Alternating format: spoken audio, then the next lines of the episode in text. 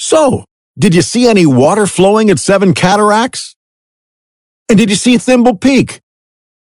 The outline is easy to pick out, but at the same time, I wonder how many people actually still use thimbles nowadays. Hmm. Or even know what they are. Up next is a spot called Windy Point. Now, some people say this is the most spectacular view in the whole drive. I guess that means we really don't want to miss it, right? The view is great from the parking lot, but if you want to get the best view possible, just walk past the restrooms and out over some rocks to the edge. The walk is only about 500 feet. It is a bit rough in places, but I highly recommend it if you can. Either way, don't worry. Just because some people say it's the best view doesn't mean there aren't still all kinds of great things to see and do after Windy Point. So, have you been wondering where the name Mount Lemmon comes from? Especially after all that talk about Babad Do'ag.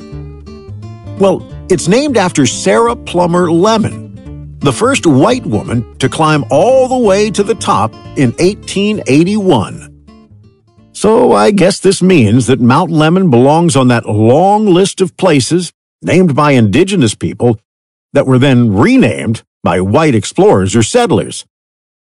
To be fair, though, Sarah Lemmon's ascent of the mountain was definitely a big deal at the time. Why? Well, tell you friends, you and I have it rather easy. We're zipping up this mountain at 35 miles per hour in a car. But turn the clock back a hundred years or so, and getting up here was no walk in the park. well, actually, the walking part is true. It's just that the park was full of cacti, thorns, steep cliffs, mountain lions, and freezing temperatures. Way back in 1881, Sarah Plummer Lemmon, a botanist and librarian, decided with her husband John that they would go for the summit. That's a climb of more than 6,500 feet, or nearly 2,000 meters above Tucson. I should also mention this excursion was supposed to be their honeymoon. Ah, yes, the classic honeymoon. Fending off frostbite, venomous snakes, and mountain lions. Climbing the mountain took her and her husband several tries before they finally succeeded. To avoid the snake bites and cactus spines, Sarah wore a specially made outfit. It had high leather boots, and a stiff dress to protect her legs. There were no marked trails, so the two even had to camp out inside a cave on a ledge for days, trying to find a way up to the summit. Finally, she and her husband, their guide, and a horse, who was probably wondering what the heck these humans were doing, made it all the way to the top. Along the way, Sarah made several botanical discoveries, and there are still a number of plants that bear her name today. She realized how amazing it was to have all of these different ecosystems in one easy, well, make that one difficult package.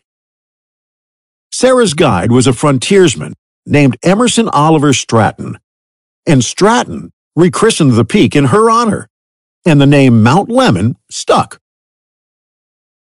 We're passing the General Hitchcock campground on the right, but I'll tell you more about him on the way back down, okay? Get ready to stop at Windy Point.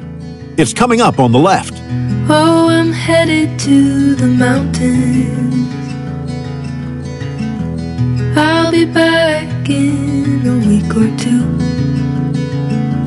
Don't you try to reach me, cause I won't pick up for you. I've got some things I need to do.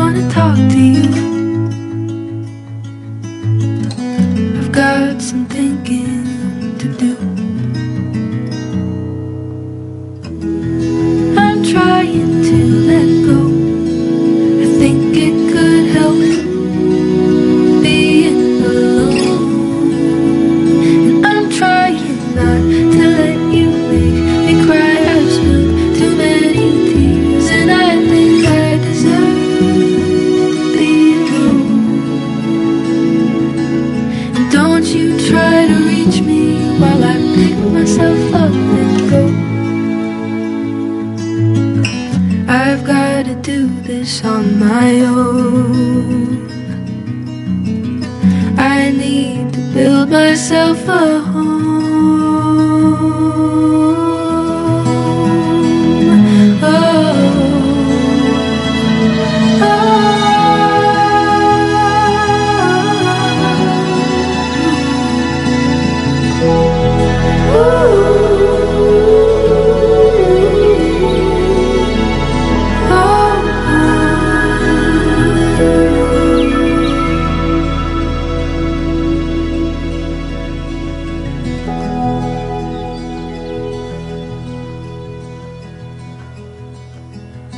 Oh, I'm headed to the mountains.